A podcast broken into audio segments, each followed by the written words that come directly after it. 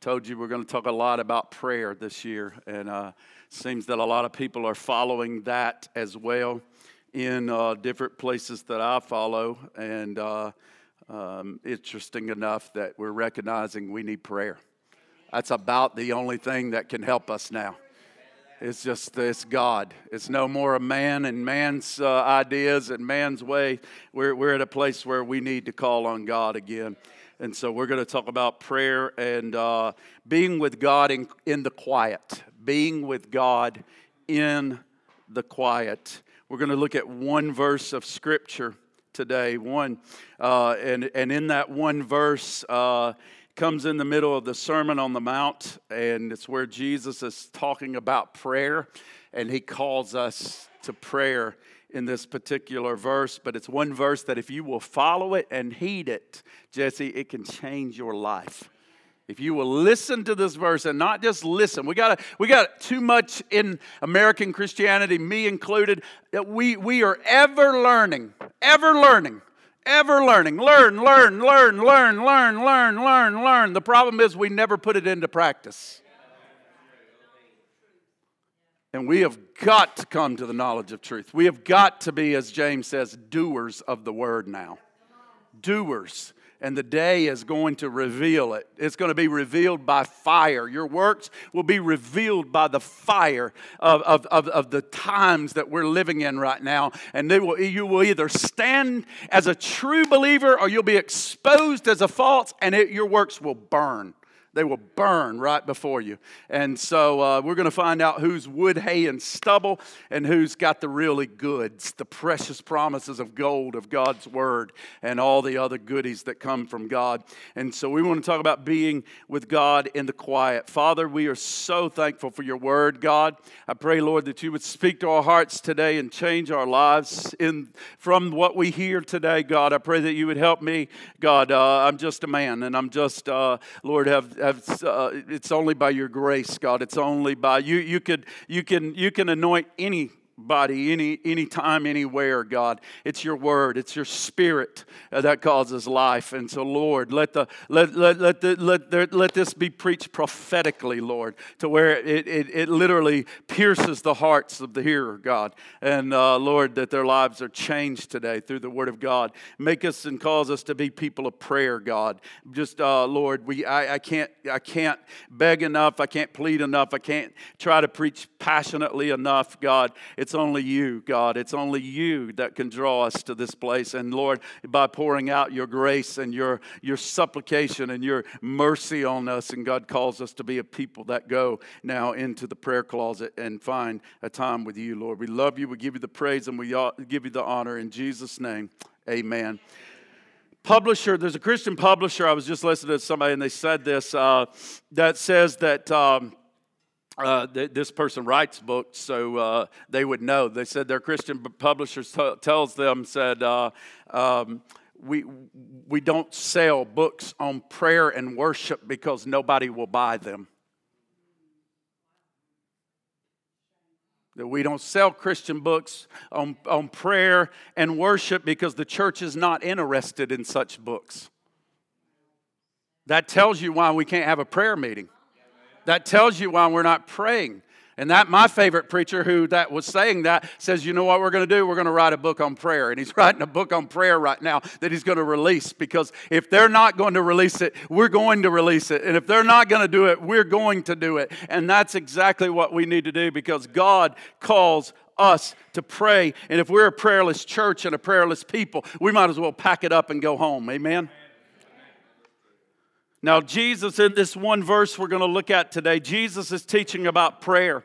And here's what he says in Matthew 6 6. You're familiar with it, but I want to just break it down and that's just to look at it, just inch by inch and word by word here. It says, But when you pray, he didn't say, But if you might pray or if I beg you to pray, but when you pray. Believers pray. But when you pray, go into your room, shut the door, and pray to your Father who is in secret, and your Father who sees in secret will reward you openly. This is an invitation right here to meet with God. An invitation to meet with the living God, to meet with the creator of all things, the God of gods, the Lord of lords, the one who breathed and formed a man, and out of that man took a rib and formed a woman and breathed the breath of life into their nostrils, and they became living souls. That God wants to meet with you. Wants to meet with you meet with you. Come on, folks. You don't look excited. I bet if I told you, sadly, as worldly and corrupt as we are now, even in the church, I bet if I told you the president, well, maybe not the president now, we got issues going on in Washington, but maybe if I said Taylor Swift, sadly, you shouldn't even have, have her on your breath. But I'm telling you, I bet you, you would all, people would get so giddy about movie stars and about this one and about that one, but you've got the God, uh, and you would do everything in your power. You would shower, shave, you'd, you'd put on your best clothes, you'd get there early, you would do everything in your power to meet with certain people on the face of this earth. But I'll, I'll take it even beyond for the ones that are afraid to say about worldly things. What about your favorite Christian person, favorite preacher or something? When I went to Times Square Church, I couldn't wait, and I got hit with a double whammy and a double blessing. I got to meet my fo- favorite two Christians in the world in the same room. I couldn't hardly contain myself because I was so excited to meet these two men who worshiping God and, and have poured so much into my life through their sermons and books and that sort of things. How much more if the God and the King and the ruler of the earth is saying, I want to meet with you, Brad. I want to meet with you, Cole. I want to meet with you. It's an invitation invitation here from God. But when you pray, God who crafted us, God, I remember the first date with my wife, and, and I'll even go, I don't like talking. I wish she'd have been the only woman in the whole world, but I remember being uh, a little, little guy, and the first time, guys, that we ever uh, get to go out with a girl or something like that, you know, you're just sitting there and you're thinking, is this real? Right? I'm sitting at the table with a girl and she had that I have all of her attention and she's beautiful and she is here for me and I'm talking to her and she's talking to me and nothing else in the room matters because there's such joy that is filling your heart. Some of you don't remember that far back, but you need to get it back in your life towards your spouse. But the whole room was just, they're gone, they're wiped out because it's me and this beautiful woman that wants to be with me. And that's how much more, again, the same thing that God wants to do with us. It's just like that. He want, I remember my words. You're thinking, please don't let me foul this up. Don't let me say something stupid. Let me just say the right things and do the right things. And am I doing this and am I doing that? And that's the way it is. And folks, that's what he's saying here. When you pray, you are to go into a place, you're to set aside a time. That's what it's insinuating. Set aside a time, but when you pray, set aside a certain time to get with God. You know why? Because if you don't set aside a time, you won't get with God. Right? You won't. You'll get busy with what happens. I, I, I realized after COVID, my whole routine got messed up. And I had this routine like I liked it. I, I was going to work and I knew what I would do. I'd get there before anybody else and I would read my Bible and I had my time with God.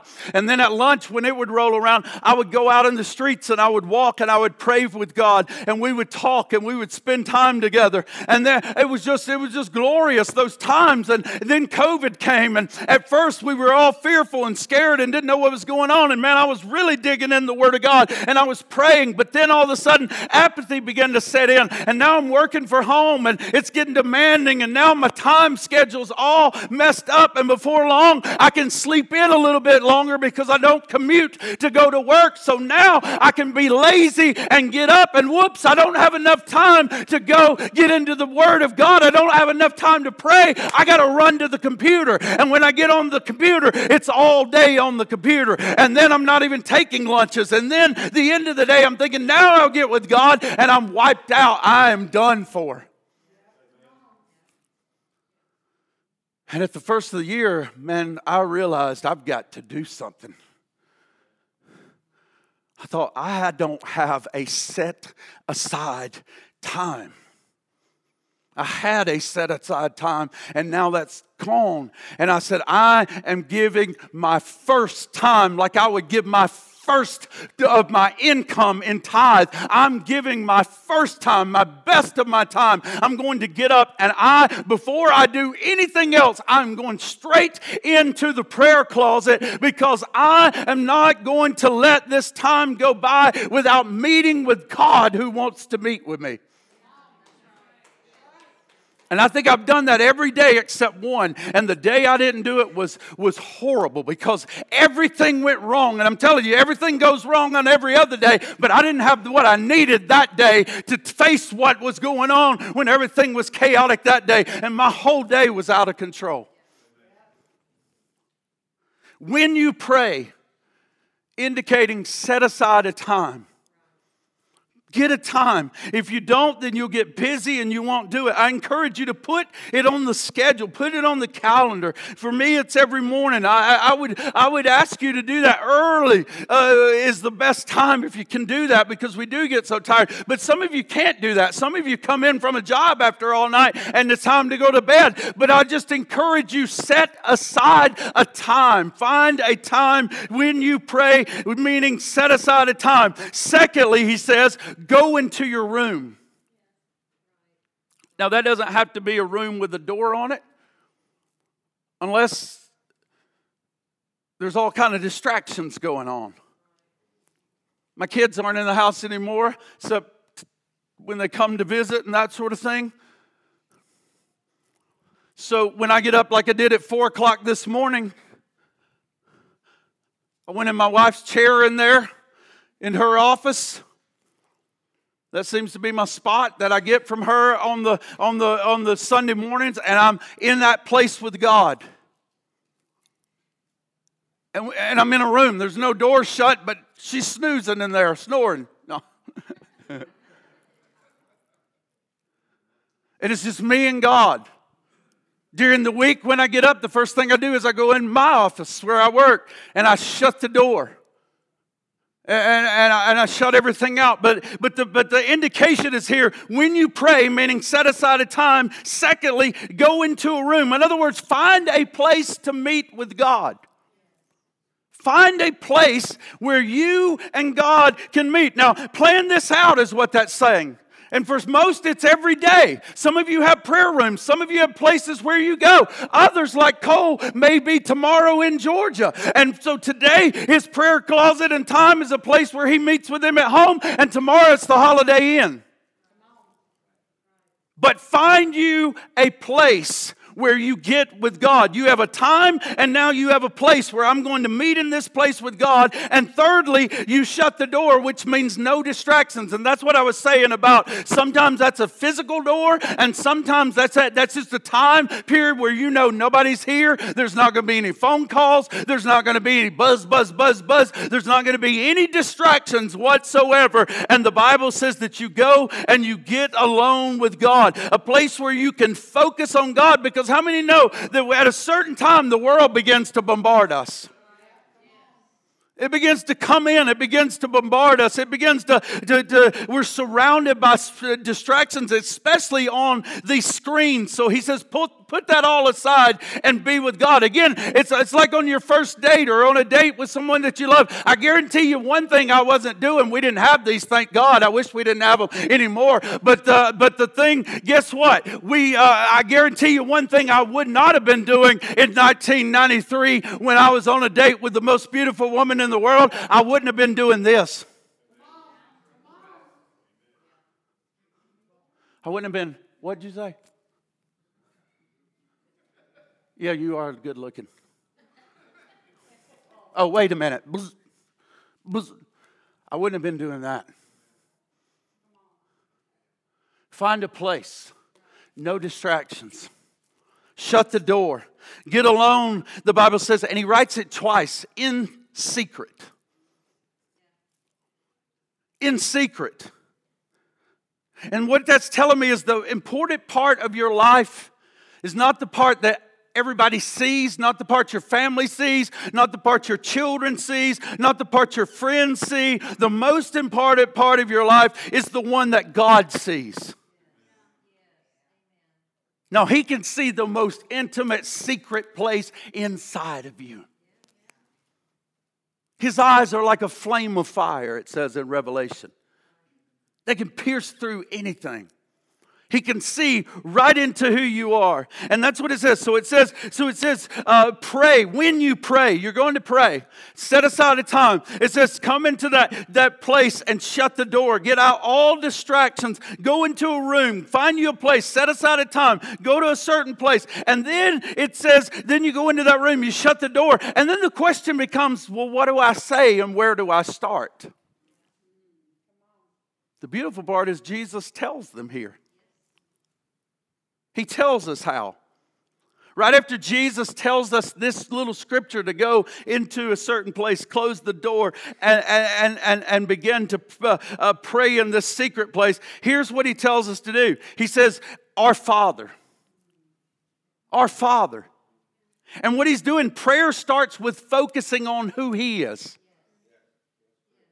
It starts with focusing on who God is. He is our Father.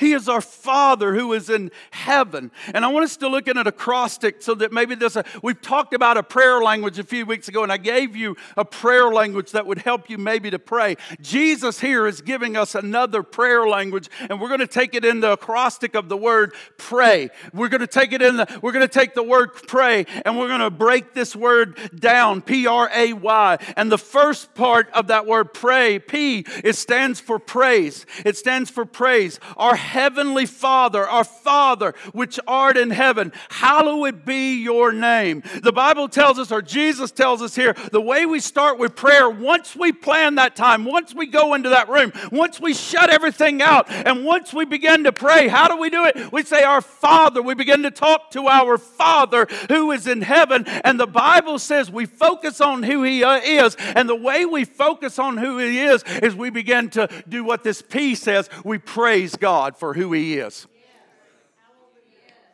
This is how you begin to pray. All you that say, I can't, I tried to pray I can't pray more than three minutes. Well, if you follow this, you can pray more than three minutes.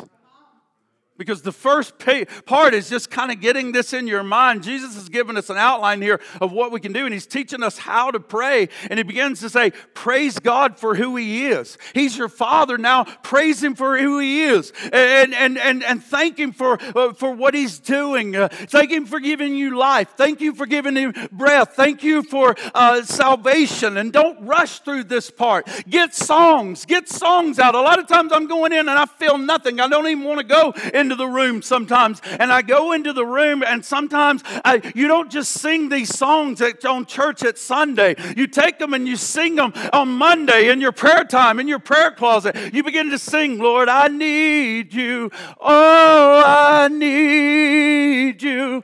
Every hour I need you my one defense, my righteousness. Oh Lord, how I need you. Amazing grace, how sweet the sound. You begin to pray these songs, draw me close to you. God, I don't feel close right now. I'm going to sing to you for a few moments. We sing. The good part about the, about the prayer closet is nobody else can hear you, right? So we can sing in that place and we can sing and make a joyful noise unto the Lord. And so we begin to praise Him. We begin to sing. We, every good thing comes from you, God. And we say, we sing it. We may do this in a few weeks. We may have a, we may turn Sunday morning into a prayer meeting and we may just learn how to do this because uh, I'm going to teach you how to journal. And when you journal at this point, you begin to say things like, God, uh, I praise you because. And if you write these things down before you begin to pray and take them into the prayer closet, you have all sorts of things that you can praise Him for. God, I praise you because you're beautiful.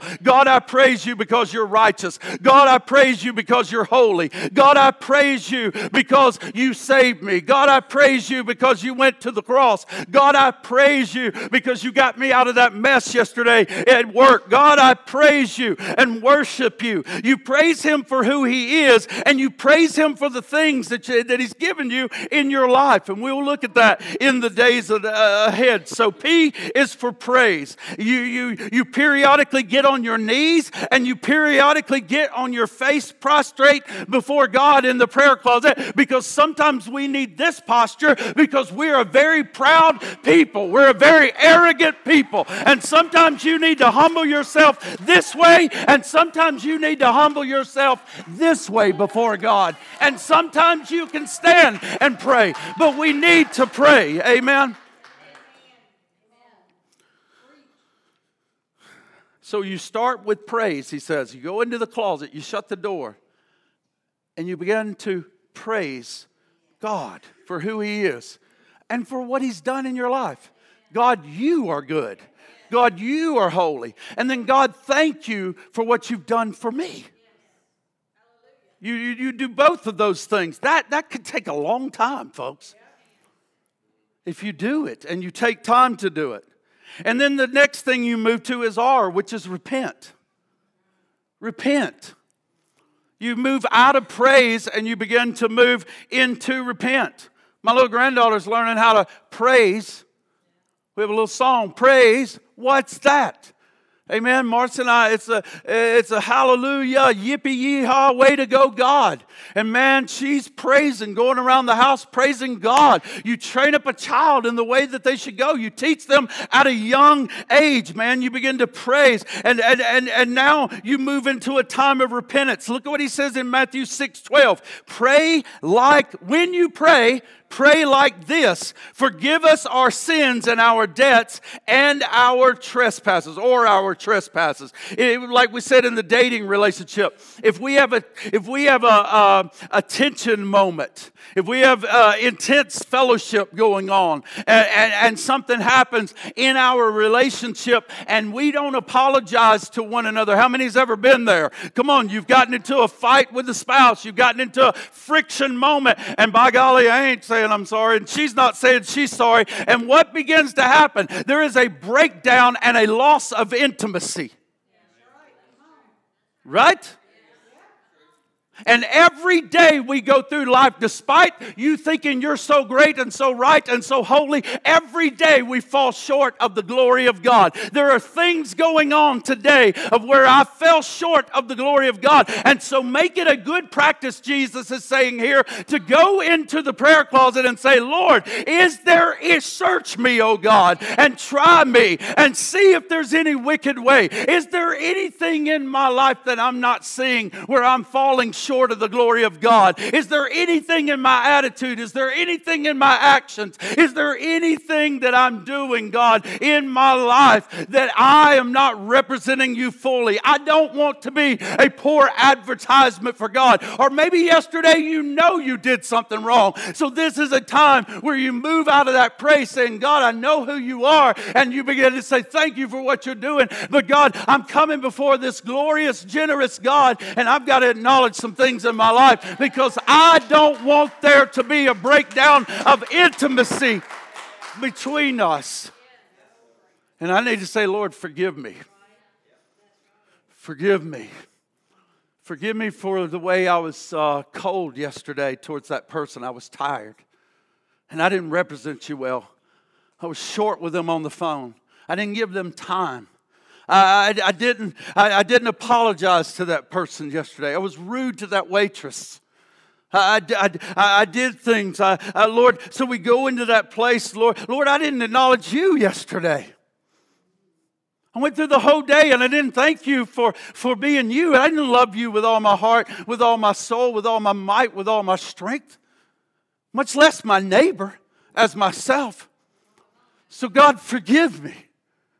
God, I want my relationship. I don't ever want there to be a wall in between us. Uh, so, God, I, I, come to you and I, and I repent. I come to you and acknowledge. God, I ask you to forgive me for it's just that simple. God, if you're journaling and you begin to write it down, God, I ask you to forgive me for lusting yesterday. God, I ask you to forgive me for this yesterday, my bad attitude. God, I let my anger, I let that red button. God, forgive me. You don't like that to be pushed. Forgive me, God. Help me so that our relationship is not broken down and there's problems between us. So, God, I ask you, uh, I, I, I ask you to forgive me. You confess your need for God's grace and God God's forgiveness. And here's the beautiful part about God He, he is so generous and He loves to give that. Amen. Hallelujah. And then uh, repentance leads to restoration and intimacy. That's what leads to it in our relationship. Finally, one of us rises up and says, Honey, I'm sorry.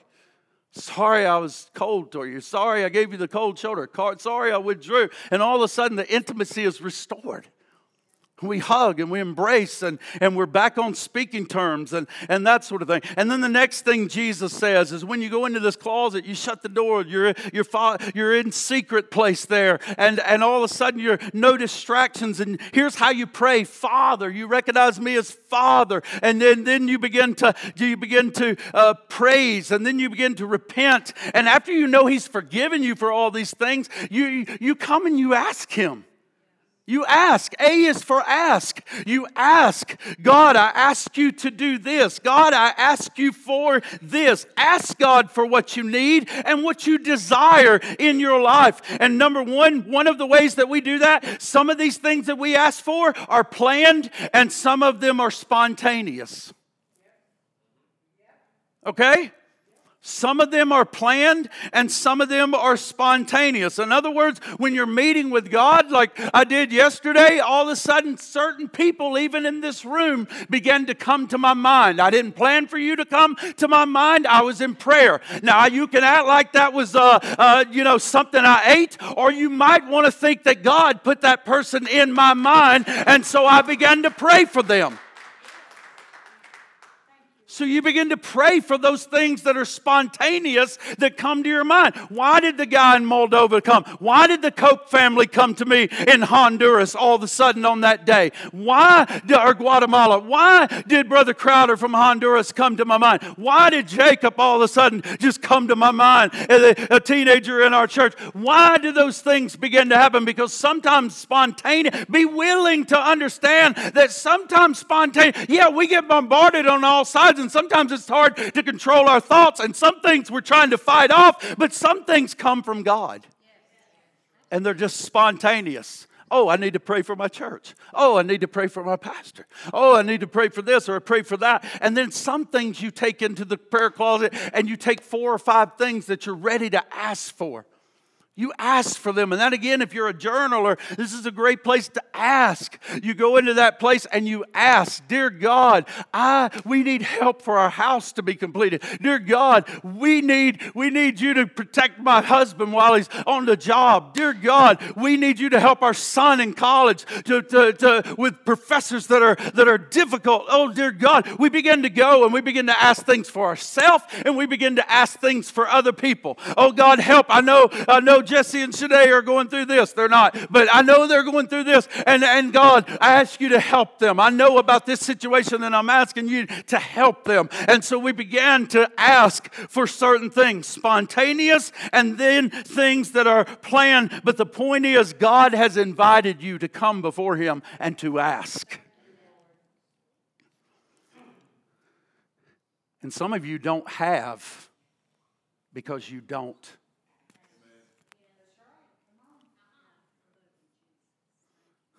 Obviously trust in God to answer according to His wisdom, realizing that God has actually chosen to involve you in His work, in your life, and in others' people's lives, and in the world through prayer. You understand that He has involved you in His work that's going on in your life and other people's lives and around the world, and the way He's invited you into that is through prayer.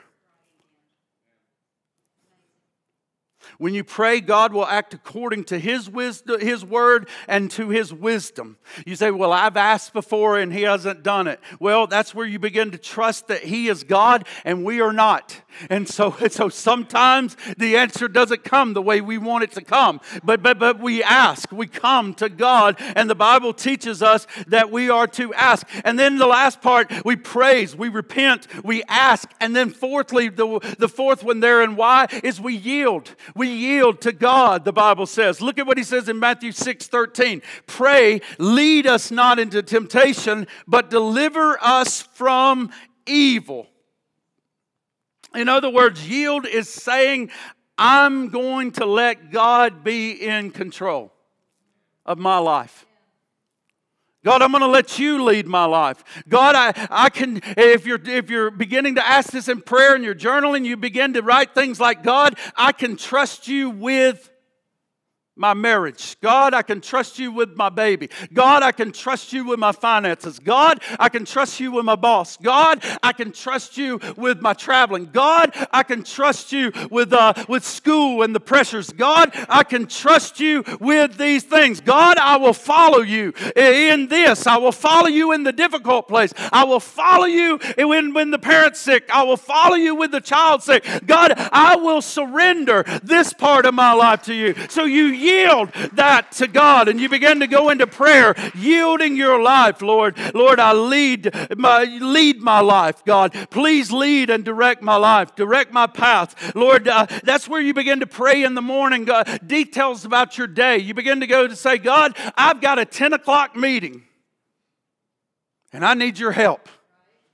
You know so and so is going to be in that meeting. You know the big wigs so you're going to be there. And God, I need you. I need you. I need you to lead me in this meeting at 10 o'clock. I need you to lead me through my day, God. I go into the Social Security office to deal with this or the DMV or whatever. And you know how those workers are, God. I need you to direct my life. I need you to lead me. I need you to do this. I'm going to be around these people at that time. I'm going to be counseling these people at that time. God, I yield my life to this, to you to lead me. Uh, Lord, uh, uh, this thing's going to be going on and that thing's going to be going on. And so you pray through it and you pray for sensitivity to God's Spirit and God's leading and for opportunities to share the gospel. Amen. I'm going to be showing my house at this time, God. This is a young couple. Help me somehow to work in you into the situation. God, just even if it's for a blip, help me to Help me to give you glory and you honor. Give me a way that I can work this into that meeting that I'm going to, or this, or that, or that. And one other practical thing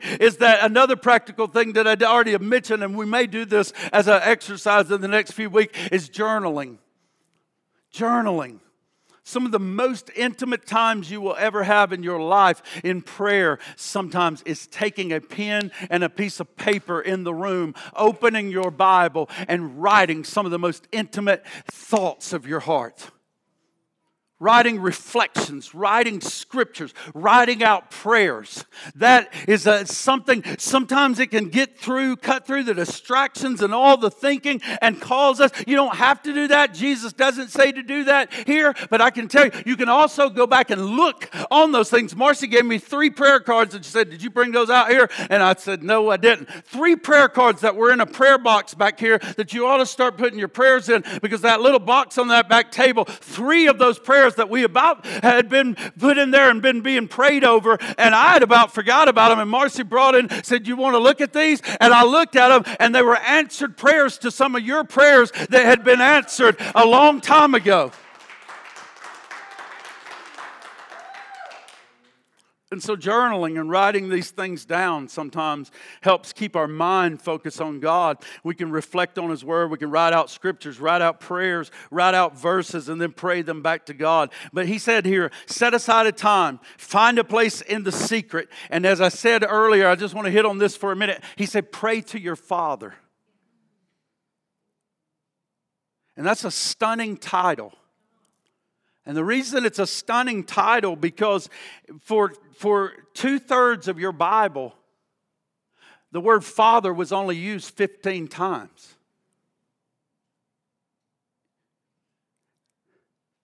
But it's used 165 in the Gospels.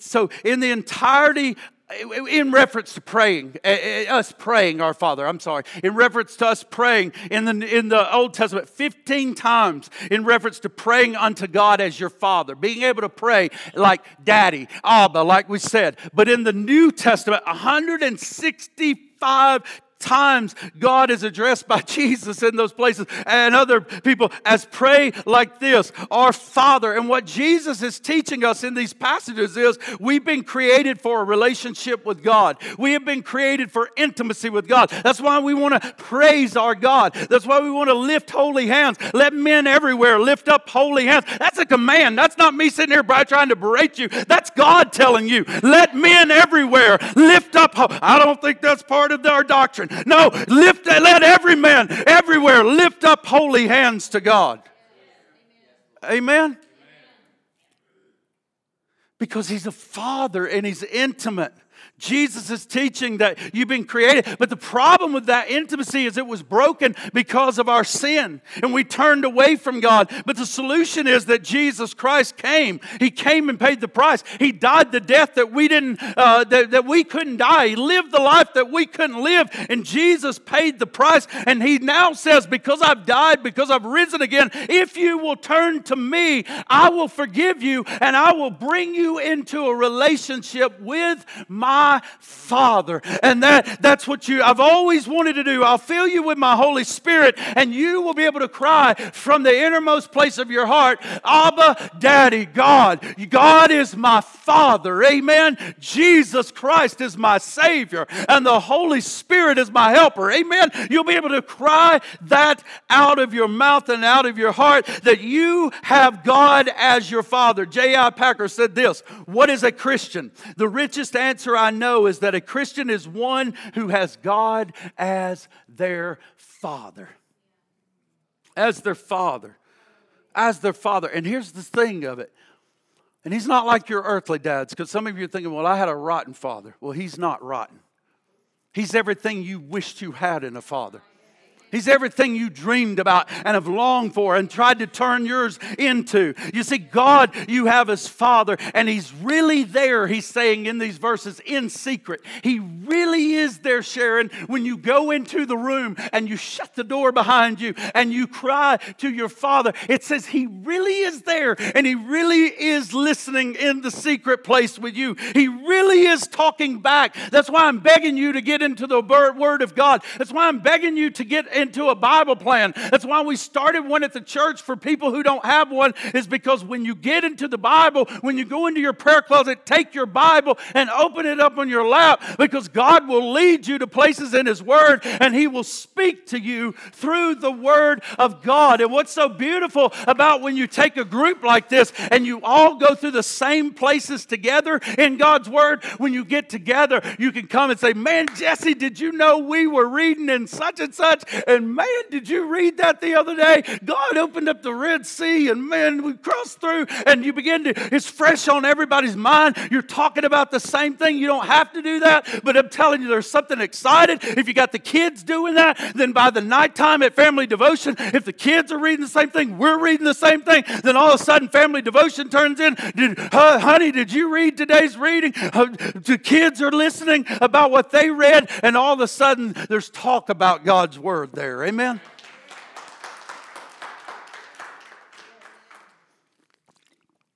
So he sees you. He listens, he hears you, and he sees you in that place.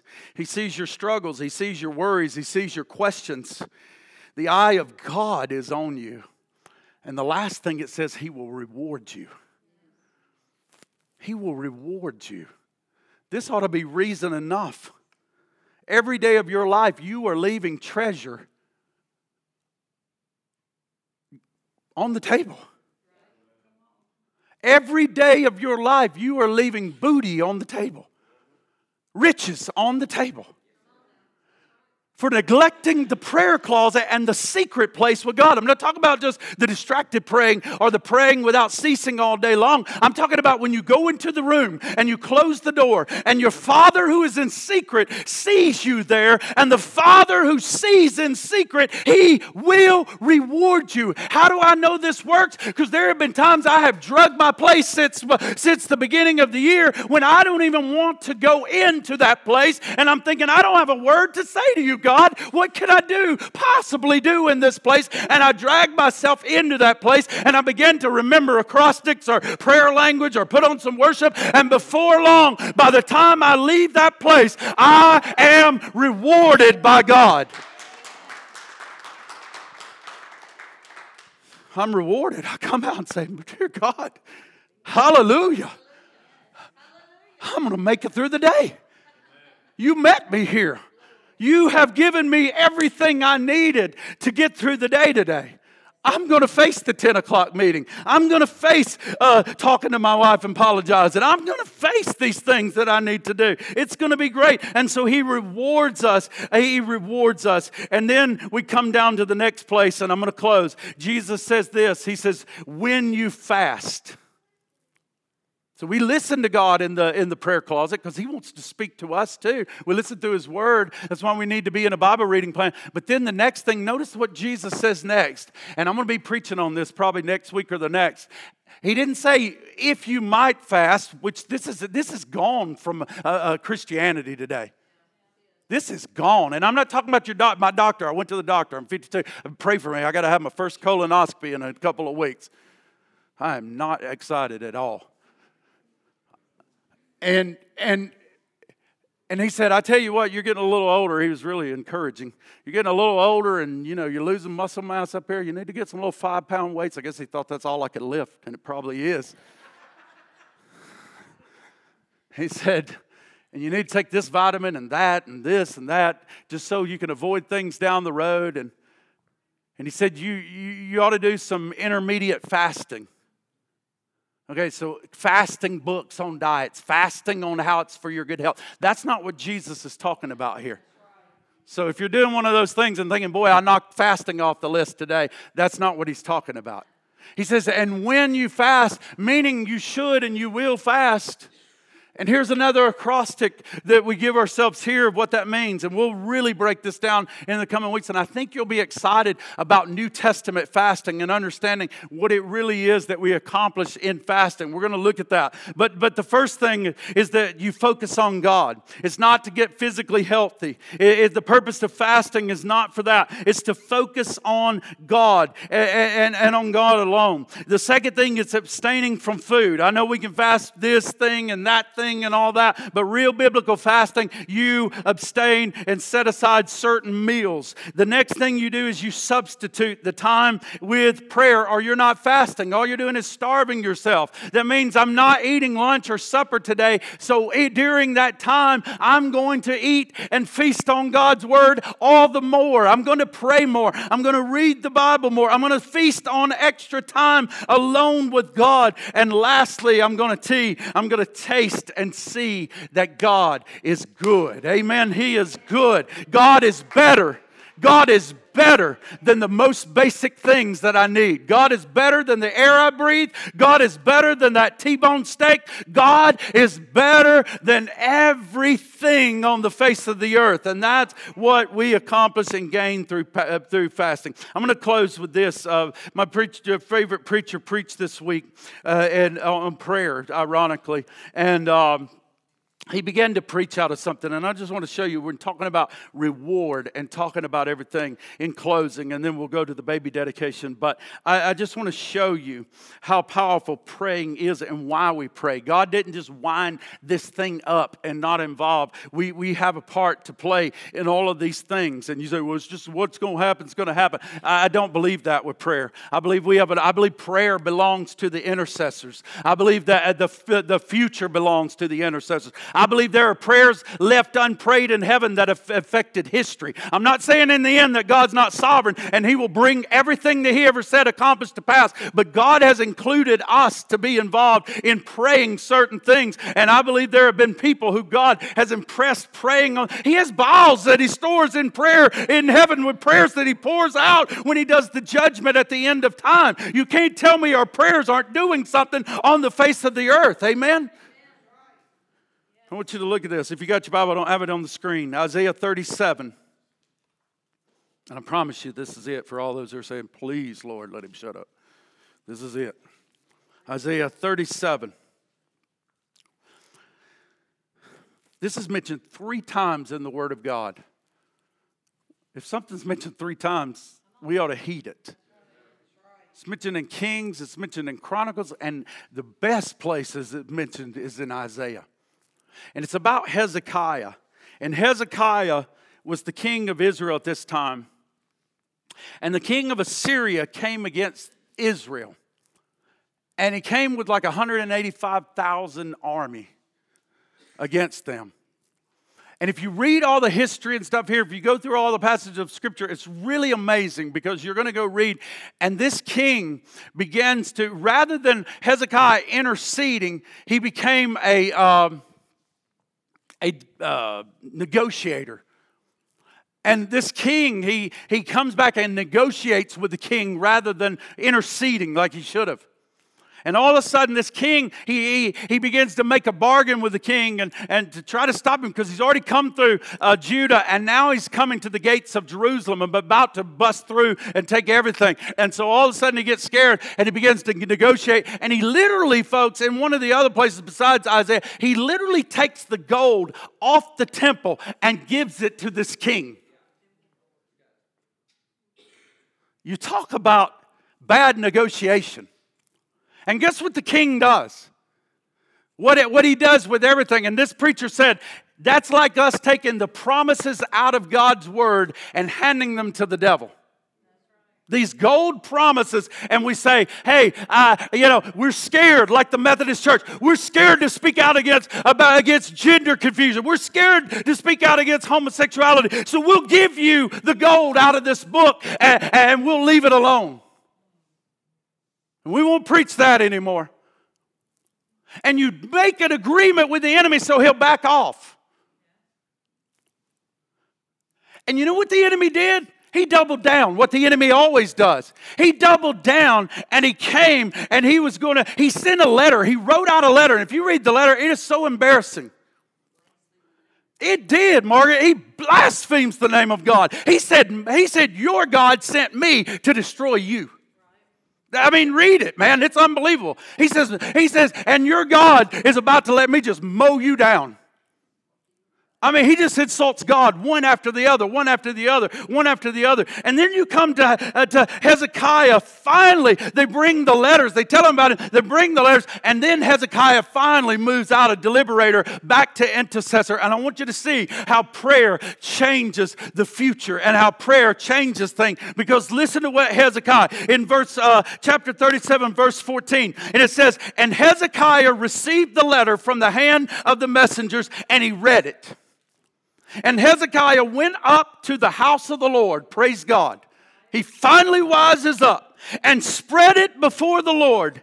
Then Hezekiah prayed to the Lord and listen to what he says O Lord of hosts, God of Israel, the one who dwells between the cherubim, you are God, you alone of all the kingdoms of the earth. You have made the heavens and the earth. Incline your ear, O Lord, and hear and open your eyes, O Lord, and see and hear all the words of Sennacherib, uh, whatever his name was, the king, which has sent to reproach the living God. Truly, Lord, the kings of Assyria have laid waste the nations of their lands and have cast their gods into the fire, for they were not gods, but the work of man's hands, wood and stone. Therefore they destroyed them. Now, therefore, O Lord your God, save us from his hand, that all the kingdoms of the earth may know that you are the Lord and you alone.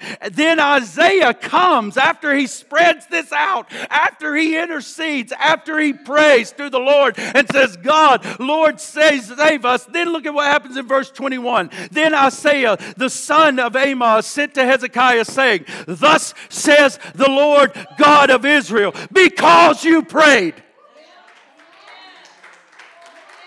Because you prayed to the Lord. You look like you don't believe me. Go ahead and don't pray. Because you prayed. Because you prayed. Because you prayed. We need to pray again. Look at what he does. Because you have prayed to me against this king, this is the word of the Lord which is spoken concerning him. The virgin, the daughter of Zion, has despised you. They've laughed you to scorn. The daughter of Jerusalem has shaken her head behind your back. Whom have you reproached and blasphemed? Against whom have you raised your voice and lifted your eyes on high? Against the Holy One of Israel? By your servants has the Lord reproached the Lord and said, By the multitude of chariots I have come up to the height of the mountains. In other words, hey, and by the cypress trees I've drug and dunked water. Did you not hear long ago how I made it from the ancient times and I formed it? Now I brought it to pass that you should be uh, for crushing fortified cities into uh, ruins. He just goes on and on and on and on, but your dwelling place is ongoing uh, and your rage. But he basically comes down and he says, Hey, he, he comes to over here and he says, concerning the king of Assyria, look at it in verse 33, and I close. He shall not come into your city because you prayed, Hezekiah. Man, some of you aren't getting it. Because you prayed, Hezekiah. 185,000 men are poised to take the city of Jerusalem. They're about to crush him. And negotiation hasn't worked. Letters have come. I'm really going to take you now, and your God is going to do something. I think it's time to pray. And he says, Because you prayed, he shall not come into the city, nor shoot an arrow there, nor come before it with a shield, nor build a siege mount against it. By the way that he came, by the same he shall return, and shall not come into the city, says the Lord. For I will defend this city, and I will save it for my own sake and for my servant David's sake because you prayed. Because you prayed. I heard. And I want to take care of the king. And let me show you how he takes care of him. Then the angel. Say the angel. One angel, man. If that had been you and me, I said, There's 185 of them, dear God. I don't know what you got to do, but send a legion of angels. God, send one for everyone, send two for everyone. He didn't say that. He said, You're the creator, you're God, you're Lord. You can do anything. Save us. Save us. Do you see the, uh, the letter that I got? Save us. Because you prayed and I heard what the king's going to do. I'm moving. And then he says, The angel of the Lord went out that night and killed in the camp of the Assyrians 185,000. Listen to this. This is in the middle of the night. They prayed, they went to bed. That's what you do after you pray and put it in the hands of God. It doesn't matter that there's 185,000 people at the wall. You pray and you go to bed. And that, now look, when they arose early in the morning, there were corpses of dead Syrians all around. You wake up. You prayed, God save us. I don't know how you're going to do it, but you're going to do it. And you wake up, and all of a sudden, you wake up, and there are dead uh, Assyrians everywhere 185,000. All your enemies are gone and wiped out by one angel of the Lord. Man, that is a mighty God. Amen. Hallelujah. Amen. I think it's time to pray. I think it's time to pray. Amen. So, what do we do? Pray. Number one, he says, Jesus says, go into the room, shut the door, get in the secret place with him, get out all the distractions, pray to the Father in secret. He is your Father now, and we can go before him and we praise him, and then we, we, we, we repent, then we ask. Amen. And then what last? Yield and we yield. That's a great formula. Look, you don't have to do that every time. I don't want you going in there with some rote formulas of prayer. Sometimes I go in there and sometimes you you hit the yield first and you hit the ask first and you do this. Sometimes you go in that order. Sometimes you mix it around. Sometimes you don't even go with it. But that is a great prayer language that can help you remember some of the things that we need to go in before God. And in a couple of weeks, I'm going to show you that very acrostic down through Nehemiah 9. They prayed it years ago and it just following that right order. And I'm going to show you how we can pray this prayer and go right down through it. They prayed it back then, and we can pray it today. And I'm telling you, God is a great God who answers prayer. Father, we love you and we thank you, God, for prayer. We thank you, God that you hear our prayer. We thank you, God, that you answer our prayers, God. We thank you that uh, you are God who answers uh, uh, the prayers of your people. And Father, I just pray you'd stir our hearts, God. It's a, it's a sad indictment that we can't even have, um, Lord, uh, uh prayer meetings where people will show up. We can't sell books anymore in prayer. Um, because they just won't sell in the bookstores. But God, I believe you want to call a people in a nation back to prayer. God, I believe you want to do it. We put that scripture on, Lord, everything. Man, I heard it everywhere. It's everywhere. If my people, if my people will call by their name, will humble themselves and pray. But God, I don't see anybody in this nation doing it. Very few. Very few churches are doing it. And so, God, Lord, don't let that be the indictment. I believe, God, we're, we're being sailed into rough waters, and we know that. And I believe it's a time where we're going to have to rely on prayer to get us through, God. And I believe that you're calling your people back even now to, to, to intimacy with you and to pray, to pray, God, to pray. And Lord, I believe we need to see things like Hezekiah in, in the Word of God and like focus praying. And Lord, see that because you prayed, because you prayed, Hezekiah, because you prayed about the king, I'm going to take care of it. I'm taking care of business. And Lord, we thank you that you do. History belongs to the intercessors. And Lord, we want to be intercessors who pray in your name. God, if there's somebody here that doesn't know you as Lord and Savior, God, I pray today that they will call on the name of the Lord and be saved and be able to be able to call you Father and be able to have a relationship with you, God. Do that in their heart and in their life, Lord, in Jesus' mighty name. And all God's people said, Amen and amen.